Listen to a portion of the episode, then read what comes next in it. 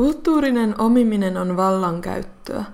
Kirjoittanut filosofian maisteri Kaisa Ahvenjärvi, joka on juuri väitellyt saamelaisesta nykyrunoudesta ja tutkii saamelaista kuvataidetta Koneen Säätiön rahoittamassa Arts of Belonging-tutkimushankkeessa Jyväskylän yliopistossa.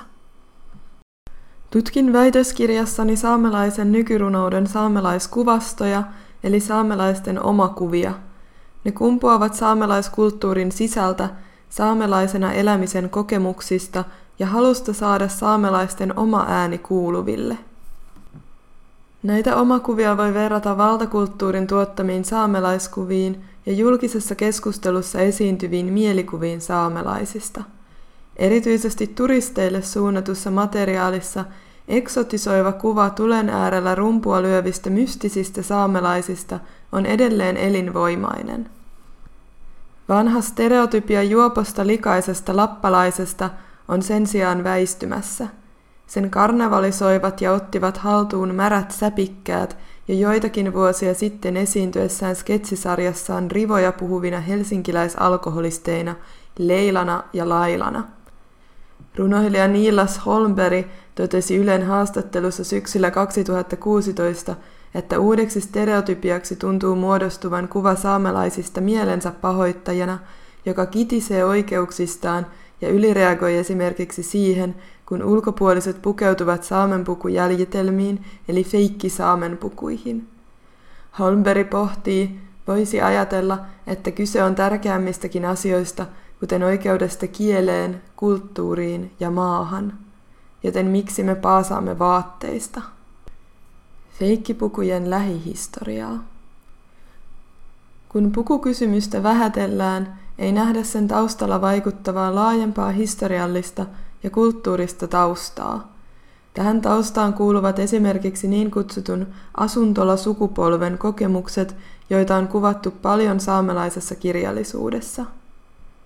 Monet saamelaislapset asuivat 1950–1970-luvulla pitkiä aikoja koulujen asuntoloissa, joissa heidän vaatteitaan ja tapojaan usein pilkattiin. Suuri osa lapsista ei osannut kouluun tullessaan sanaakaan suomea, mutta silti saamen puhuminen kiellettiin. Esimerkkejä löytyy lähempääkin historiasta. 1980-luvulla näkyvin saamelaisuuden representaatio Suomessa oli sketsisarja, jossa nokinaamaiset nunnukkamiehet hyppivät likaisissa heinähatuissaan viinikasseja kilistellen. Suomalainen matkailuteollisuus on puolestaan jo vuosikymmenten ajan hyödyntänyt erilaisia saamenpukujäljitelmiä. Tuhannet Lapin turistit ovat saaneet seurata oppaita, jotka ovat pukeutuneet Kiinassa tehtyihin 4 tuulan lakkeihin. Siitä huolimatta, että saamelaiset ovat aktiivisesti vastustaneet tätä käytäntöä kohta 30 vuotta. Kun seuraa saamenpukukeskustelua sosiaalisessa mediassa, törmää usein tietämättömyyteen, vihamielisyyteen ja mikä surullisinta, myös täydelliseen haluttomuuteen ymmärtää saamelaisten näkökulmaa ja kokemusta. Pahimmillaan jopa poliittisesti valtaa pitävässä asemassa olevat ihmiset syyttävät saamelaisia aggressiivisuudesta ja fundamentalismista.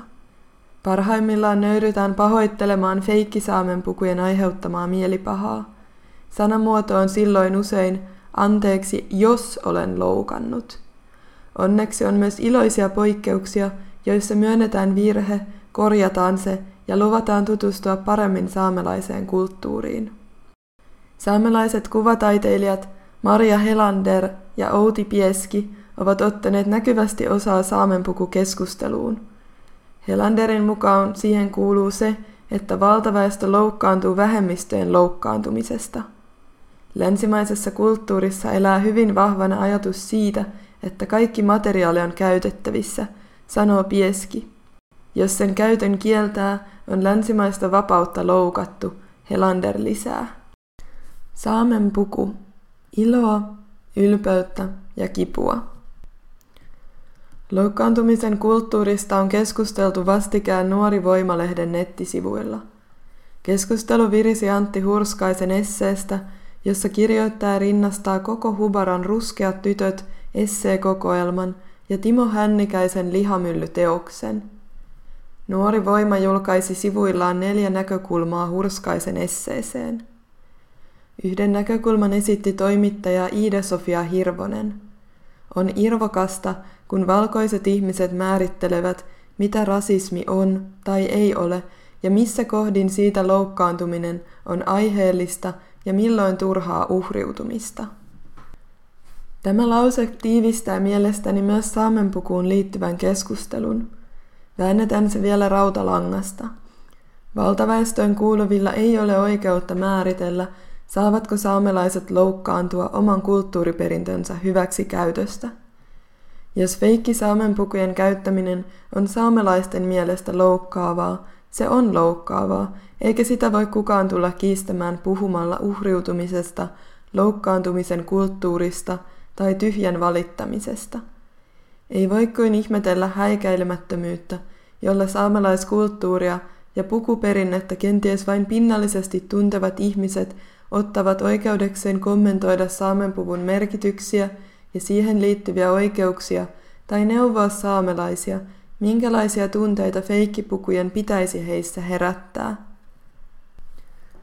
Saamelaiskulttuurin ulkopuolisen voi tietysti olla vaikea ymmärtää, että saamenpuku eli gakti ei ole vain vaate.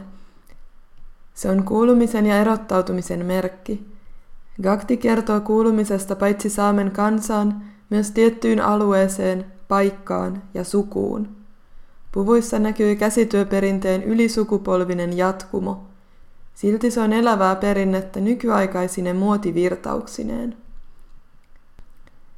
Saamen puku on aina kantajalleen tehty ja se on usein sukulaisen tekemä. Puvun malleja ja myös sen pukemista määrittää tapaoikeus, joka säätelee niin kengänpaulojen kiertosuuntaa, huivin sitomista, korujen kiinnittämistä kuin hapsujen asetteluakin. Gakti on saamelaisuuden ilmaisemista. Se on ilon, ylpeyden ja myös kivun aiheuttaja. Se kantaa mukanaan muistoja epätasa-arvon historiasta, mutta kertoo ennen kaikkea saamelaisen kulttuurin elinvoimasta. Nyt voi kysyä, ja ihan aiheesta, millä oikeudella minä, umpisuomalainen kirjallisuuden tutkija, esitän näkemyksiä saamenpuvun merkityksestä. Minulla ei ole omakohtaista kokemusta saamelaisena elämisestä tai saamenpukuun pukeutumisesta, ellei lasketa sitä, että 5. luokalla pidin esitelmän saamelaisista pukeutuneena naapurilta lainattuun gaktiin. Nuoruusiän suunnitelmani saamelaisen poronhoitajan vaimoksi hankkiutumisesta eivät toteutuneet ja niinpä olen menettänyt ainoan legitiimin tavan päästä käyttämään saamenpukua. Se, miten edellä kuvaan saamenpuvun merkitystä, perustuu näkemääni, kuulemaani ja lukemaani, ei suoraan omakohtaiseen kokemukseen. Se on yritys ymmärtää, mitä gaktin kantaminen merkitsee. Taide ymmärryksen herättäjänä. Myös saamelainen runous kertoo saamen puvusta, siihen pukeutumisen tuottamasta nautinnosta ja ylpeydestä, sen tekemiseen tarvittavasta käsityötaidosta ja sen kantajaan kohdistuvasta kummastelusta. Uskon, että saamelainen kirjallisuus ja muut kulttuurituotteet voivat avata uudenlaista ymmärrystä saamenpuvun, saamelaisten kokemusten ja saamelaisena elämisen merkityksistä. Taideteokset voivat antaa sävyjä, moninaisuutta, sisäisiä eroja, yksilön tunteita ja myös rakenteellista epäoikeudenmukaisuutta. Ymmärryksen, empatian ja myötätunnon herättäminen, ihmisten erilaisuuden ja perimmäisen samanlaisuuden paljastaminen, näissä on kaunokirjallisuuden maailmaa parantava potentiaali. Saamenpukua käsittelevässä keskustelussa mainitaan usein kulttuurisen omimisen, appropriaation tai varastamisen käsitteet. Olli Löytty on esittänyt, että olisi parempi puhua kulttuurisesta hyväksikäytöstä tai vallankäytöstä, sillä kaikki kulttuuri on omittua, kierrätettyä ja lainattua. Merkittävää kulttuurin tutkijaa Stuart Hallia mukaillen voi todeta, että maailma on täynnä kulttuurisia sekasikiöitä. Mitään puhdasta, aitoa, alkuperäistä, yhtenäistä saamelaista, suomalaista tai vaikkapa islamilaista kulttuuria ei ole olemassakaan, koska kaikki lainaavat toisiltaan ja sekoittavat mielinmäärin erilaisia kulttuurisia vaikutteita. Esimerkkinä tästä voi mainita perinteiset saamelaiskorut, joiden mallit ovat keskieurooppalaista alkuperää. Korut ovat kulkeutuneet saamelaisille muun muassa eurooppalaisten turkiskauppiaiden mukana. Myös itse saamen puku on vuosikymmenten aikana kokenut monenlaisia muodonmuutoksia ja ottanut lainoja varsin kaukaisistakin kulttuureista. Tämä tulee hienosti esille Ravna Karita Eiran runossa. Palmikoin tiukat paulat, koristelen helmillä. Laskostelen silkkihuivit, kiinalaiset silkit, marokkolaiset brokadit. Verka ja hauraat sisnan palat. Tunnen otteen, käden hopea vyöllä, revontulen liehunnan, vyötärön ympärillä. Runon ensimmäinen säkeistö kuvaa gaktiin pukeutumista latautuneena, merkityksellisenä toimena. Eira kuvaa saamenpuvun historiallisia ja kulttuurisia kerroksia. Puvun osia ovat yhtä lailla kiinalaiset silkit, marokkolaiset brokadit kuin aiemmin käytetyt luonnonmateriaalit, verka ja sisnanahka. Runon viimeinen säkeistö kuvaa fyysistä nautintoa, jota puvun kantaminen tuottaa. Alkuperäiskansojen omat representaatiot. Miksi saamelaisilla sitten on oikeus omia pukuunsa kiinalaisen ja marokkolaisen kulttuurin elementtejä, jos kerran Disney-yhtiöllä ei ole oikeutta ottaa vaikutteita saamenpuvusta elokuvaansa?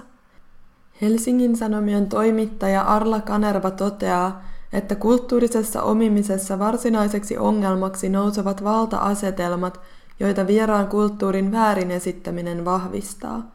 Nämä asetelmat nimittäin sanelevat sen, minkälaista kohtelua ja miten paljon sananvaltaa kukin saa, Kanerva painottaa.